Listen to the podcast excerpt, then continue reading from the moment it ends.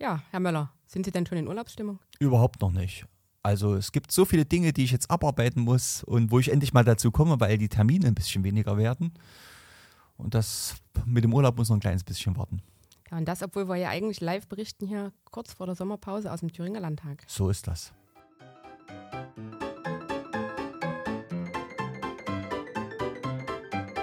Der Robert Sesselmann hat den Demokratiecheck bestanden. Ja, angeblich ist es ja jetzt gar kein Demokratiecheck mehr, ne? sondern es wäre nur eine dienstrechtliche Geschichte gewesen. Aber ja, schöne Sache. Ähm, und natürlich ist es ein absolutes Dilemma ne, für Georg Mayer und Co., also für die Ramelow-Regierung, denn damit ist ja faktisch ein, der einzige AfD-Landrat auch der einzige zertifizierte Demokrat äh, sozusagen. Eine spannende eine spannende Geschichte. Andersrum wäre es natürlich noch schlimmer gewesen. Ich glaube, äh, das Echo in der Bevölkerung, ähm, das wäre allerdings sehr fatal gewesen, wenn man Robert Sesselmann versucht hätte, so den Weg ins Amt zu verwehren. Ja, die Medien geben aber nicht auf. Es ist sogar ein Kontaktverbot ins Spiel gebracht worden. Also Bodo Ramelow ist konfrontiert worden mit der Frage, ob er denn jetzt die Arbeit oder Zusammenarbeit mit dem Landrat Robert Sesselmann in Sonneberg sogar einstellen hm. wolle. Einfach da, weil, weil sich ja die Demokraten ähm, verbünden müssen gegen den bösen AfD-Landrat. Ja, das ist eine ziemlich doofe Frage eigentlich. Ne? Aber die Bild-Zeitung, die war da auch die Woche äh, ziemlich krass drauf. Glaube ich, Ende des Wochenendes haben die den Artikel rausgebracht gehabt, wo er in der Schule gesagt hat, naja, nächstes Jahr sind Wahlen und man kann ja äh, das Kreuz an der richtigen Stelle machen, wenn man mit der Politik vor Ort nicht zufrieden ist. Ne? Woraus man natürlich gleich wieder oder wo man gleich wieder rein interpretiert hat, ja, das muss ja jetzt Werbung für die AfD gewesen sein, obwohl die AfD mit keinem Wort erwähnt worden ist. Ne? Ja, also, also man gibt nicht auf. Ne? Das wird uns wahrscheinlich auch die nächsten Wochen ja, immer noch ein bisschen beschäftigen, ehe dann wirklich Ruhe einkehrt und man zur Arbeit übergehen kann. Ich denke auch, also die, ähm, die versuchen jetzt erst nochmal jedes Mittel zu nutzen, um Robert Sesselmann schlecht zu machen. Und das wird letztlich auch jeden anderen Mandatsträger von uns äh, so treffen. Gott sei Dank weiß das, glaube ich, zumindest hier im Osten die Bevölkerung auch einigermaßen einzuschätzen, sodass ich mir da auch wenig Sorgen mache. Ja, da blicken wir mit Spannung auf die Bürgermeisterwahlen ne? im Nordhausen dann. Ja, September. genau. Und die Landratswahlen im Salorla-Kreis. Auch das wird sehr spannend werden. Ja, wir wollen noch mal kurz zurückblicken. Letzte Woche hatten wir ja unsere ähm, letzten Plenartage vor der Sommerpause. Da stand noch mal ganz schön viel auf der Tagesordnung. Es waren noch einige brisante Punkte dabei, Herr Möller. Mm, eine Sache haben wir in Gang gesetzt, äh, lange geplant, der Untersuchungsausschuss ähm, zur Aufklärung der sogenannten äh, Staatskanzlei-Affäre. Worum ging es da nochmal? Ja, streng genommen haben wir den ja gar nicht in Gang gesetzt, sondern er ist in Gang gesetzt worden zunächst mal durch einen Antrag der CDU-Fraktion, der dann aber mit unserer Unterstützung modifiziert worden ist. Ähm, nämlich äh, dahingehend, dass nicht nur die Einstellungspraxis äh, der derzeitigen Landesregierung untersucht wird, sondern auch die Einstellungspraxis der Regierung unter CDU-Ägide davor. Die politische Vetternwirtschaft, die ist seit Jahrzehnten in Thüringen ein großes Problem. Ähm, es werden politische Beamte, Staatssekretäre und auch natürlich in den höheren Verwaltungsebenen generell Einstellungen ähm, nicht selten eben auch nach politischem Parteibuch äh, vollzogen. Und die Frage der Eignung und Befähigung spielt dabei leider eine untergeordnete Rolle. Vitamin B ist im Grunde genauso wichtig wie zu DDR-Zeiten. Ne? Das ist letztlich Ziel dieses Untersuchungsausschusses, das zu untersuchen, inwiefern da eben beispielsweise auch dienstrechtliche Regelungen äh, umgangen wurden, um politische Gefolgsleute im Freistaat unterzubringen auf Steuerzahlerkosten. Und ähm, da bietet natürlich die Regierung Ramelow jede Menge Angriffspunkte. Staatssekretärin Schenk zum Beispiel, die jetzt auch diesen Demokratiecheck mit veranlasst hat von Robert Sesselmann, ist eben jemand, hat vorher, glaube ich, als City Managerin gearbeitet, aber damit nicht wirklich die Qualifikation äh, für, so ein hohes, äh, für so eine hohe Beamtenstelle.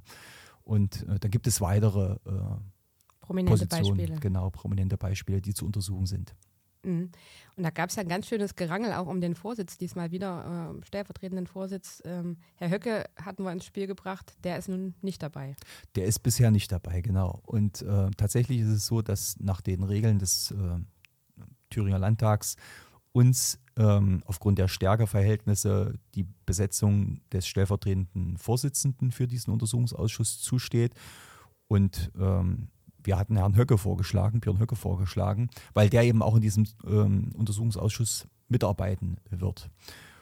Und ähm, jetzt muss man dazu sagen, der stellvertretende Vorsitzende spielt im Grunde gar keine Rolle, außer dass er eben in seltenen Fällen mal die Stellvertretung übernimmt, ja. Und äh, hat insofern also auch nicht wirklich die Möglichkeit, da eigene Akzente zu setzen, sodass also das Scheitern des Untersuchungsausschusses an dieser Stellvertreterfrage äh, völlig absurd ist. Ja? Aber genau das wäre passiert, wenn wir nicht klein beigegeben hätten. Ne? Denn ähm, der Untersuchungsausschuss darf sich nicht konstituieren grundsätzlich, solange der äh, stellvertretende Vorsitzende eben nicht ähm, benannt worden ist oder gewählt worden ist. Wir haben dann gesagt, passt auf, die Arbeit ist uns wichtiger, lasst uns den Untersuchungsausschuss beginnen, auch wenn dieser stellvertretende Vorsitzende noch nicht gewählt worden ist. Ja, und ich denke, daran zeigt sich natürlich auch das Aufklärungsinteresse, was wir haben. Ja, passend zu diesem Untersuchungsausschuss hat die CDU-Fraktion hier im Landtag noch einen Gesetzentwurf eingebracht. Die möchten künftig regeln, dass es ganz konkrete Vorschriften gibt, welche Qualifikationen ein Minister mitbringen muss hier im Freistaat. Mhm. Das klingt erstmal gar nicht schlecht. Da gehen wir soweit auch mit, dass wir sagen, klar, Eignung ist wichtig. Äh, man sollte eine gewisse Bildung haben, damit man so ein ja, wichtiges Amt auch ausfüllen kann. Aber das Kleingedruckte in dem Gesetzentwurf lässt aufhorchen. Ja, also generell ist es natürlich nicht schlecht, wenn Qualifikationserfordernisse für hohe Beamte, für Minister festgeschrieben werden. Ne? Auf der einen Seite ist es aber eben so, dass die CDU selbst da ganz schön Schwächen gezeigt hat. Ne? Von denen also, Sie jetzt nichts mehr hören wollen? Richtig, also da erinnere ich mich beispielsweise an den ersten Generationsbeauftragten äh, des Landes Thüringen. Wer braucht sowas? Na, natürlich die CDU, weil sie jemanden versorgen musste. In dem Fall war das Michael Panse, ehemaliger Landtagsabgeordneter, der also direkt nach dieser äh, Phase, wo das Übergangsgeld zu Ende war, wo er kein Geld mehr bekam, dann eben Generationenbeauftragter wurde. Und als der dann gekündigt wurde 2014 durch die neue Landesregierung, äh, kam es zum Arbeitsgerichtsprozess. Ja? Und das Arbeitsgericht Erfurt äh, schrieb damals Folgendes in das Urteil. Die Kammer kann nachvollziehen, dass die ursprüngliche Einstellung von Herrn Panse zum 1.10.2010 ausschließlich aufgrund vorheriger parteipolitischer Betätigung erfolgte, da andere fachliche Befähigungen des Klägers für eine mit der Besoldungsgruppe A16 dotierte Stelle nicht vorlagen. Und zum Schluss führt sie dann noch aus, die Kammer hält die Zweckbefristung eines Versorgungspostens bis zum möglichen Machtverlust der versorgenden Partei für zulässig. Das ist ein Kracher. Das ist echt ein Kracher. Also so deutlich wie das Amtsgericht Erfurt hat eigentlich noch niemand die Vetternwirtschaft in Thüringen juristisch beschrieben. Und wie gesagt, das war die Praxis der CDU, die jetzt äh, hier einen auf äh, ja, kein Wässerchen mehr trüben möchte. Kein Wässerchen mehr trüben möchte, richtig. Ja, das eigentliche Problem ist natürlich ein verstecktes in diesem Gesetzesentwurf gewesen, nämlich dass man gleichzeitig eine Regelung mit aufgenommen hat, dass Minister und Ministerpräsident offensichtlich auch wohl nur werden kann, äh, wenn man Gewähr bietet, die freiheitlich-demokratische Grundordnung einzuhalten. Daran ist jetzt grundsätzlich nichts auszusetzen. Das Problem ist wieder, wer bestimmt das in genau. unserem schönen Freistaat? Ne? Nach der derzeitigen Rechtspraxis ein Innenminister von der SPD und sein SPD-Inlandsgeheimdienstchef. Äh, und, ähm, genau, durch die Hintertür ne, versucht man schlussendlich was? Naja, natürlich die AfD von, von den Ämtern fernzuhalten, in die sie Kraft äh, Wählermandat reingewählt worden ist. Ne? Und das ist natürlich eine ziemlich, ich sage es jetzt mal, durchaus hinterfotzige Art und Weise, wie man versucht, das Wahlergebnis äh, zu torpedieren. Ne? Und deswegen kann man dem natürlich so nicht zustimmen. Haben wir auch nicht gemacht. Genau. Noch ganz kurz ähm, zum Rückblick. Die Liste der sicheren Herkunftsländer ist erweitert worden, Herr Möller? Ja, aber nicht in Thüringen. Ach. und leider auch noch nicht im Bund, weil woran wird es wohl scheitern? An den Grünen. Ach was, mal ja, wieder. Natürlich. Na, also die Grünen haben sich ja schon immer dagegen äh, ausgesprochen. Warum gibt es eigentlich sichere Herkunftsländer? Naja, das sind die Länder, wo jede Menge Migranten nach Deutschland kommen, aber äh, die Anerkennungsquote als Flüchtling irgendwo zwischen 1 und 0 Prozent liegt. Das heißt, es ist viel Arbeit äh, für nichts. Und ähm, wer also aus einem sicheren Herkunftsland kommt, der hat in der Regel keine Chance, ähm, hier Asyl zu bekommen und wird deswegen auch relativ schnell wieder außer Landes verschafft werden können. Und dagegen sperren sich natürlich die Grünen, weil die genau das Gegenteil äh, natürlich wollen. Das war jetzt eine Debatte, auch im Thüringer Landtag. Parallel dazu finden ähnlich, ähnliche Debatten statt in der Europapolitik und auch in der Bundespolitik. Ja, und der, äh, der Antrag ist ja gestellt worden hier in Thüringen von der FDP, die äh, da bemerkenswert differenziert auftritt. Ne? Im Bund regiert sie mit den Grünen zusammen und akzeptiert natürlich auch deren ähm, Problem mit der Ausweitung sicherer Herkunftsländer während sie hier im Land so tut, als ob äh, ihr das wirklich ein Anliegen ist, ein Herzensanliegen ist. Und äh, daran merkt man wieder mal, wie Politik äh, bei den Etablierten funktioniert. Man versucht vor allem den Wähler zu täuschen. Ja, es ist nicht sehr aufrichtig, äh, wie das hier geschieht. Das ist ein gutes Stichwort, Wähler täuschen. Da sind wir bei einer anderen Sache ähm, vom letzten Freitag. Da hat der Bundesrat äh, getagt. Da ging es mal wieder um das Thema so, der sogenannten Fachkräfteeinwanderung. Das ist auch so eine Mogelpackung. Ne? Ja da war die Rede von, das Ganze nannte sich Gesetz zur Weiterentwicklung der Fachkräfteeinwanderung. Klingt gut, ne? Das klingt auch relativ harmlos. Bei einem genaueren Blick allerdings hinter die Kulissen, ähm, Herr Möller, äh, offenbart dieser Gesetzentwurf doch die ein oder andere gravierende Änderung, die die Bundesregierung diesbezüglich mhm. vorhat. Die ist ja auch versteckt, ne? Ja, der Gesetzesentwurf, der zielt letztlich auch auf eine Absenkung der Standards für die Einstellung von Migranten ab. Und damit fördert er letztlich beispielsweise auch das Lohndumping innerhalb der Europäischen Union, innerhalb Deutschlands. Das kann nicht äh, im Sinne einer Partei sein, die sozial ist, ne? Äh, weil wir wollen ja, dass unsere Leute gut verdienen und nicht, äh, sagen wir mal, ein, ein, Konkurrenzdruck entsteht, der sie zu äh, niedrigeren Gehältern zwingt letztlich. Bei steigenden Lebenshaltungskosten. Bei steigenden Lebenshaltungskosten, genau. So. Und dann haben wir natürlich noch den zweiten Aspekt, der in diesem Gesetzentwurf besonders kritisch ist, nämlich, dass der Familiennachzug erweitert wird, dass man also, selbst wenn man eine geeignete Fachkraft gefunden hat, die in der Lage ist, dann ihre Oma, die Schwiegereltern mit äh, nach Deutschland zu holen und die dann eben, weil sie eben keine Fachkräfte sind, auch schnell mal im Sozialsystem landen das kann nicht Sinn und Zweck der Sache sein. Und ähm, insofern kann man das nur ablehnen. Und es ist auch wieder eine Mogelpackung. Ne? Steht drauf Fachkräfte, da sagen viele Leute, okay, damit Klar. können wir uns abfinden. Ja, aber tatsächlich wird diese Migration ins Sozialsystem angeheizt. Offenbar ähm, gibt es da aber auch nicht die breite Zustimmung der Deutschen, denn die jüngste Umfrage lässt äh, tief blicken. 77 Prozent ähm, sind mit der Arbeit der Regierung wenig oder gar nicht zufrieden. Demnach kann das nicht der richtige Kurs sein. Ja, ganz genau. Können wir ja froh sein, dass es nur 77 und nicht 88 waren. Da wären jetzt gleich wieder die äh, Nazometer äh, groß beim Tönen. Ne? Und die Alarmanlage genau. angesprungen. So ist das. So viel zum Rückblick ähm, auf die Plenarwoche und auf den Bundesrat. Tja, so viel erstmal zu der letzten Landtagssitzung vor der Sommerpause und äh, zum Bundesrat.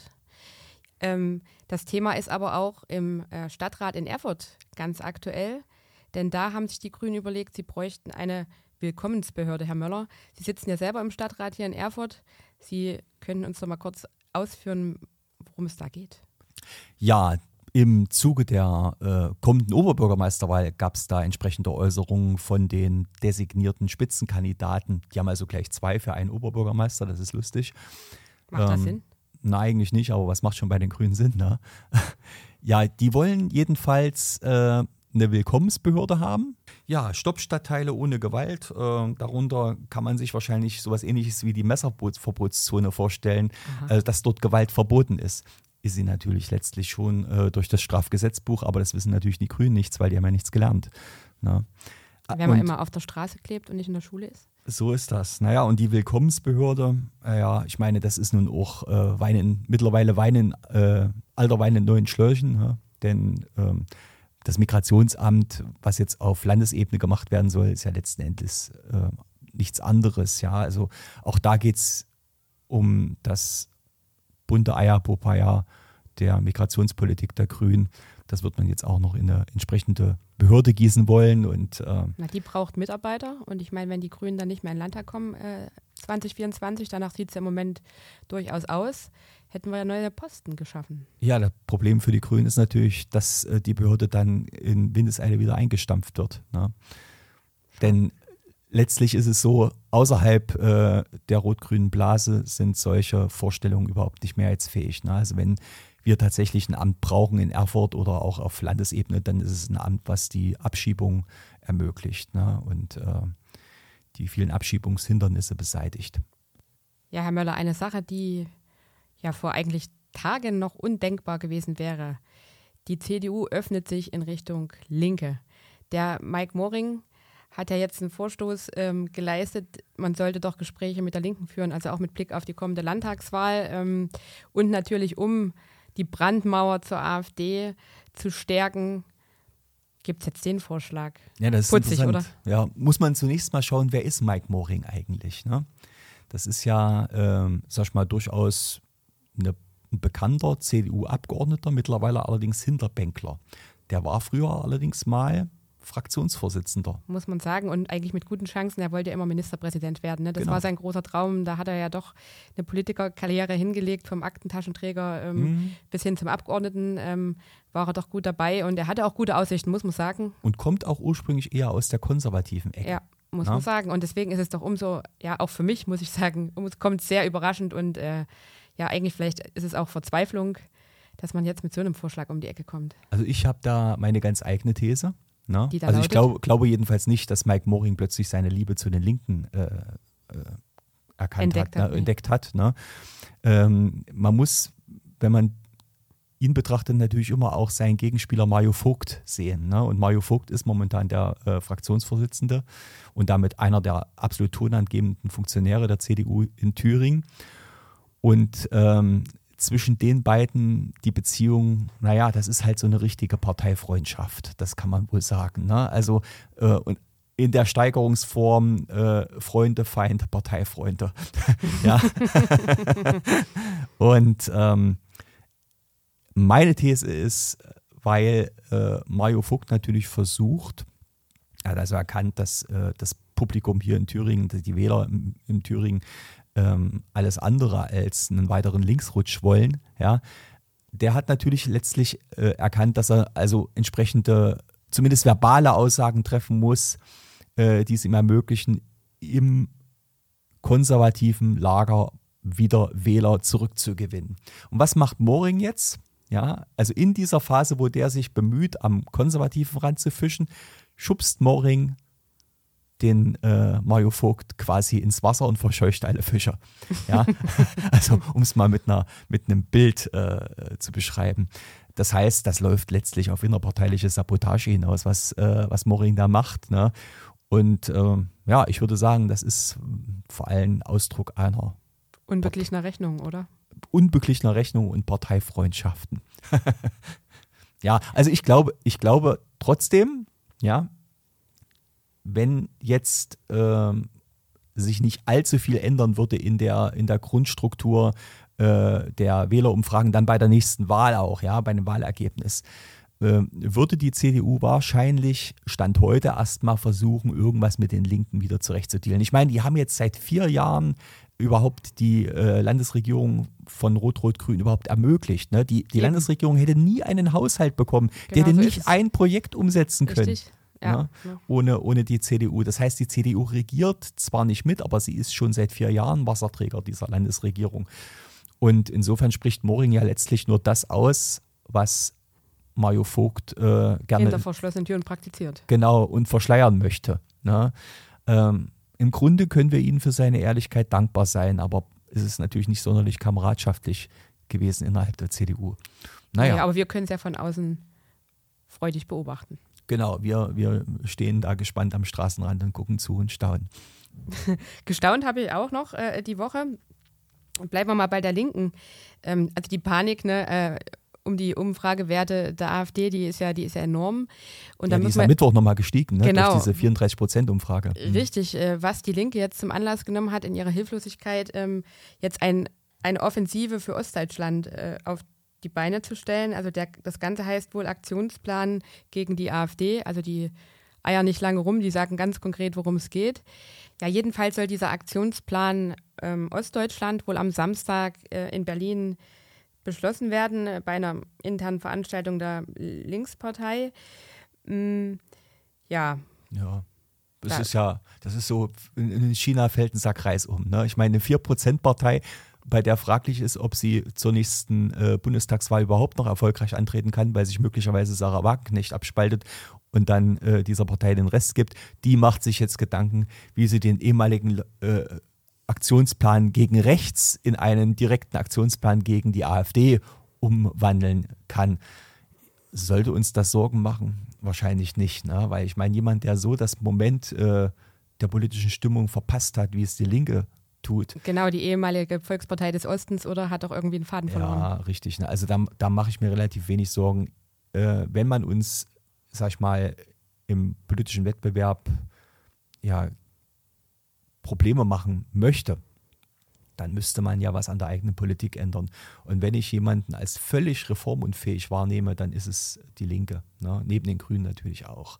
Und äh, insofern mache ich mir da relativ wenig Sorgen. Und ich glaube auch mittlerweile, dass bei den anderen Parteien die Leute aufgewacht sind. Also gerade nach der Wahl äh, von Robert Sesselmann zum Landrat, äh, aber auch von, äh, von Loth in Kuhn-Jesnitz zum Bürgermeister, habe ich festgestellt, dass äh, es doch nachdenkliche Stimmen gibt im politisch-medialen Komplex, die da lauten, naja, dieses ganze Ausgrenzungsgefasel ist kontraproduktiv. Ist kontraproduktiv. Es schweißt im Grunde genommen die Wähler äh, gegen äh, die Etablierten zusammen. Ja.